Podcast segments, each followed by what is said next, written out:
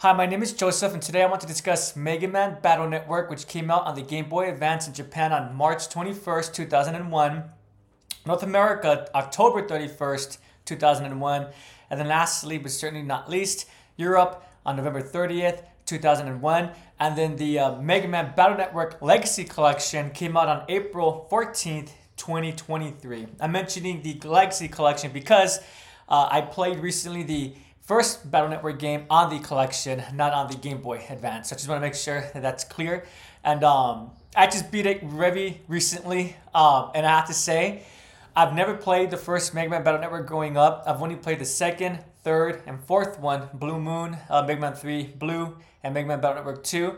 I think I did play the fifth one. I owned it, but I never beat it. I always did want to play the first one, but unfortunately, just due to funds uh, growing up, I just never uh, owned that game personally, despite always having wanting to experience it for myself. I recall uh, that Battle Network had a pretty uh, interesting narration, a story that immersed the player.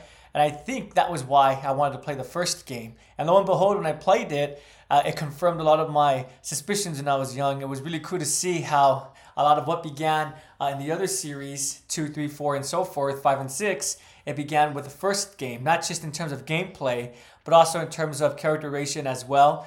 Um, right off the bat, despite this being a Game Boy Advance game, I thought it was really cool how they were utilizing foreshadowing. When I say they, I'm talking about Capcom, or I suppose the writers, whoever wrote the story for this game. So, what foreshadowing am I discussing? Um, it's established that it's unusual for this Net Navi or Mega Man to be winning so many battles, especially when compared to net battlers. Net battlers seem to be kind of like the uh, law enforcement utilizing uh, net navis. So really quickly, in case you guys are not aware, so what are net navis?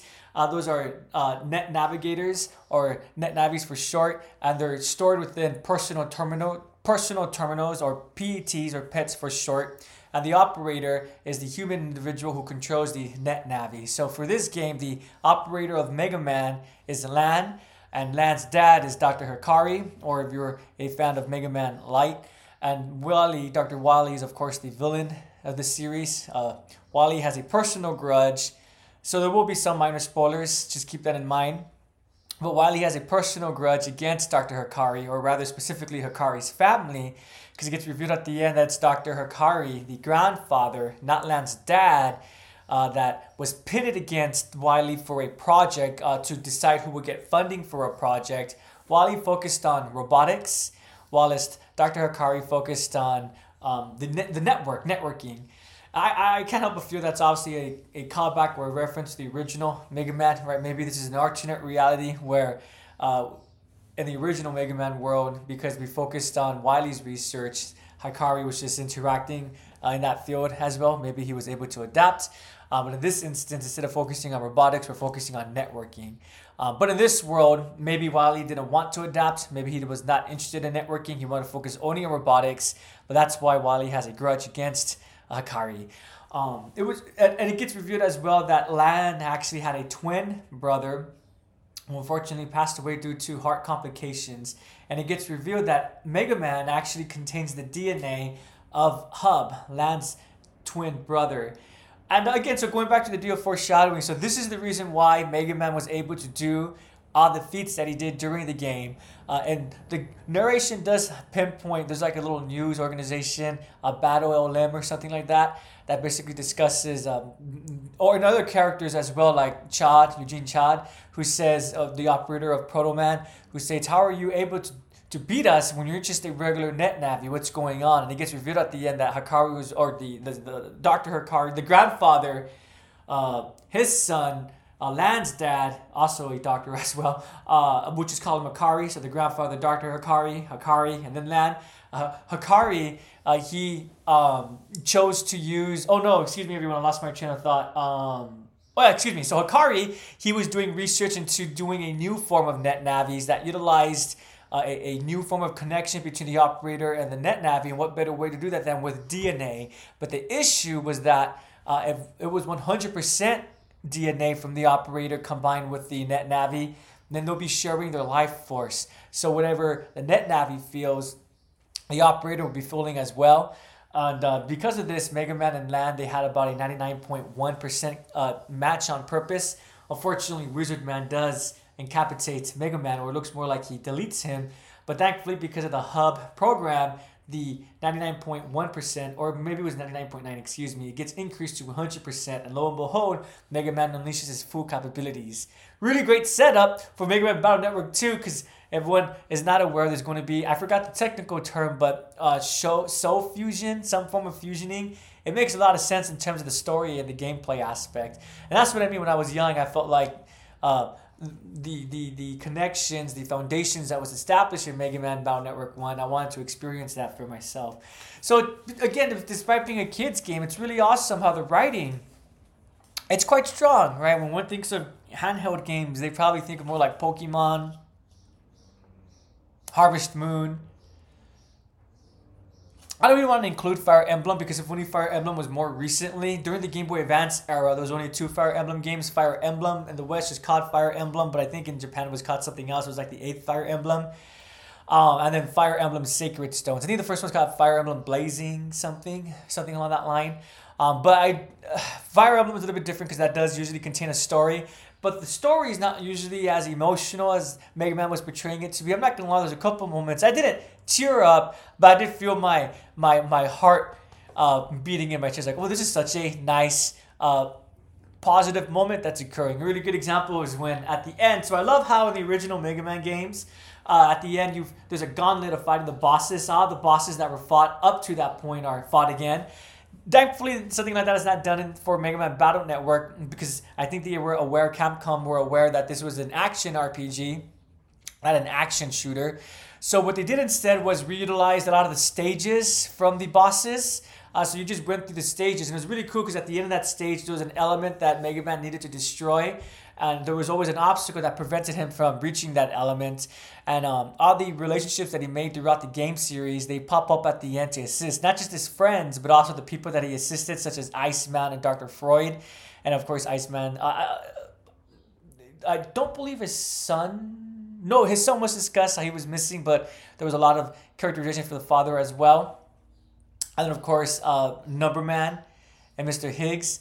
Uh, so that was really cool. And of course, at the end, and it gets revealed that Mayu, Lan is shocked that they're getting all this assistance, and Mayu reveals that she saw Lan going into the secret entrance and she knew he was going to be doing something, so she went to go get assistance for him. Personally, I really love that. Again, you wouldn't really expect female agency within a handheld game, yet here we are discussing what Mayu is doing to assist not just Lan, but the overall story. Really cool. I always knew there was a reason why I liked Mayu's character. Uh, going back, um, uh, uh, I liked Lan and Mayu's character a lot, and I'm not gonna lie, I always did hope that they would end up together. The first game kind of doesn't imply she. I love how she reviews. She does have feelings for Lan.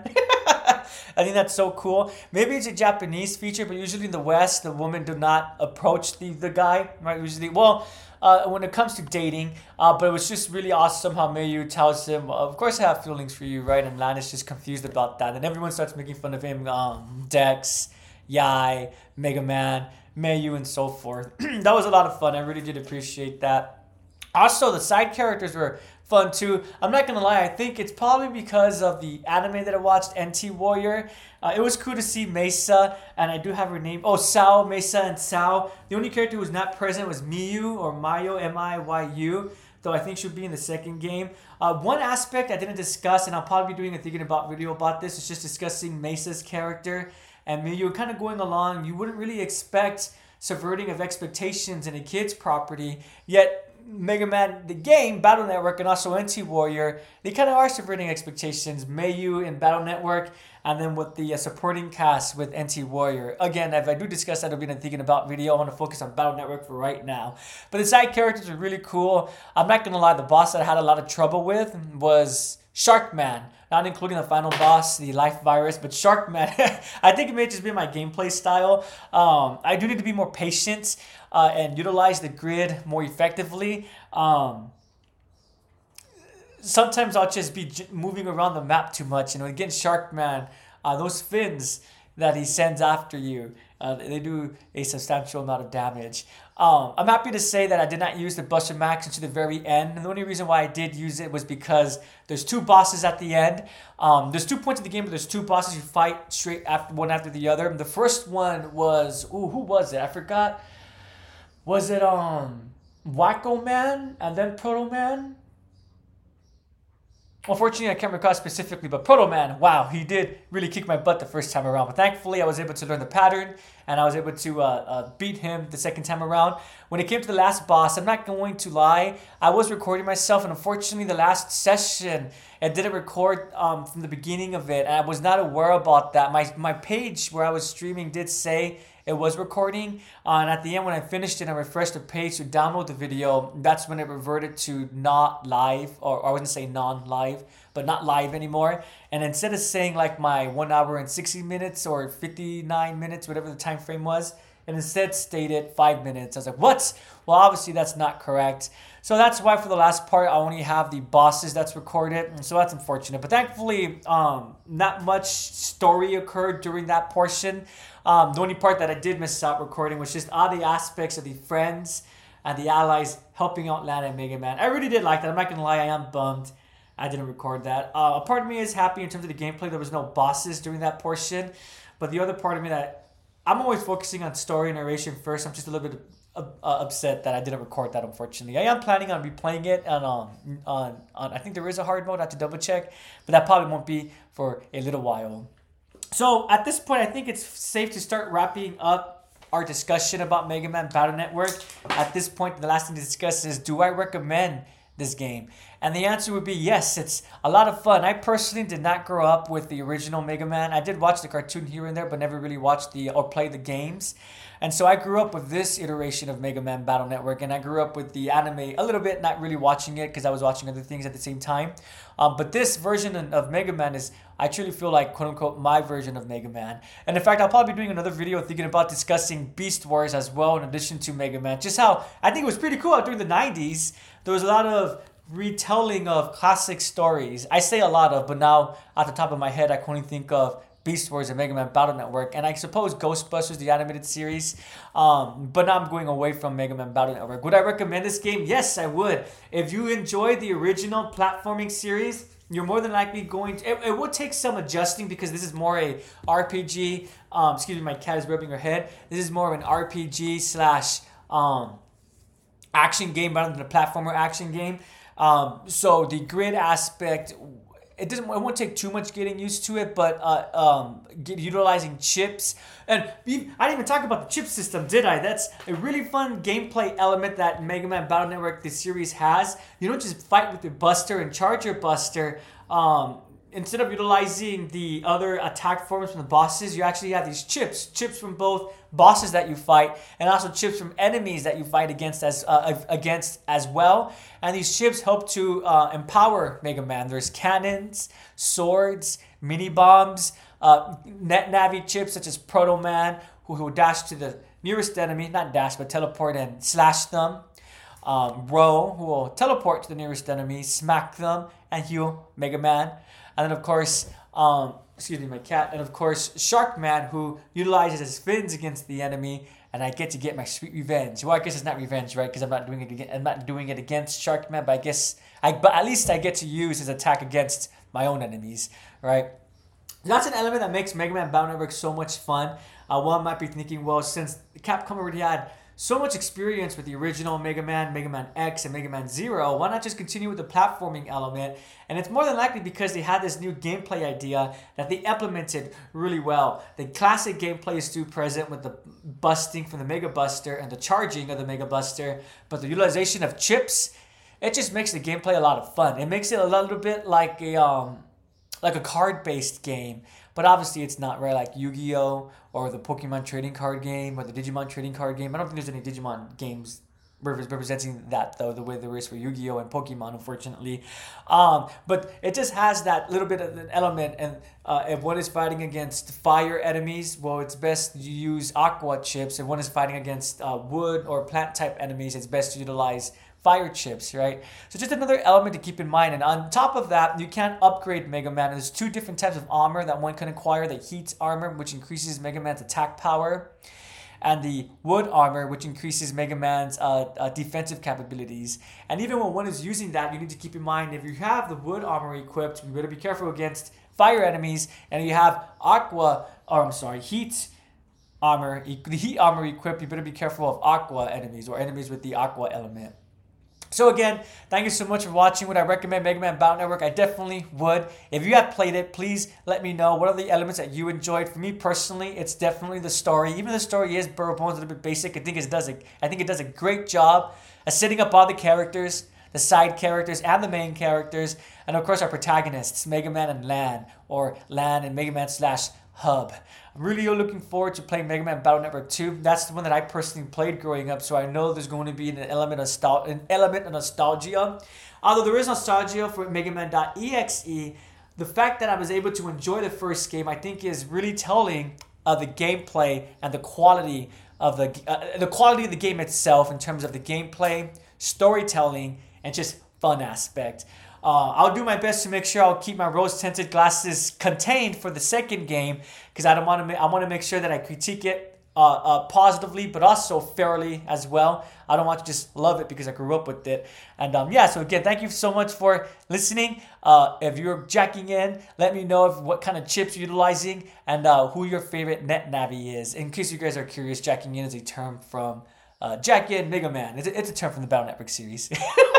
Have a great day and take care, everyone. Again, thank you for listening. I really do appreciate it.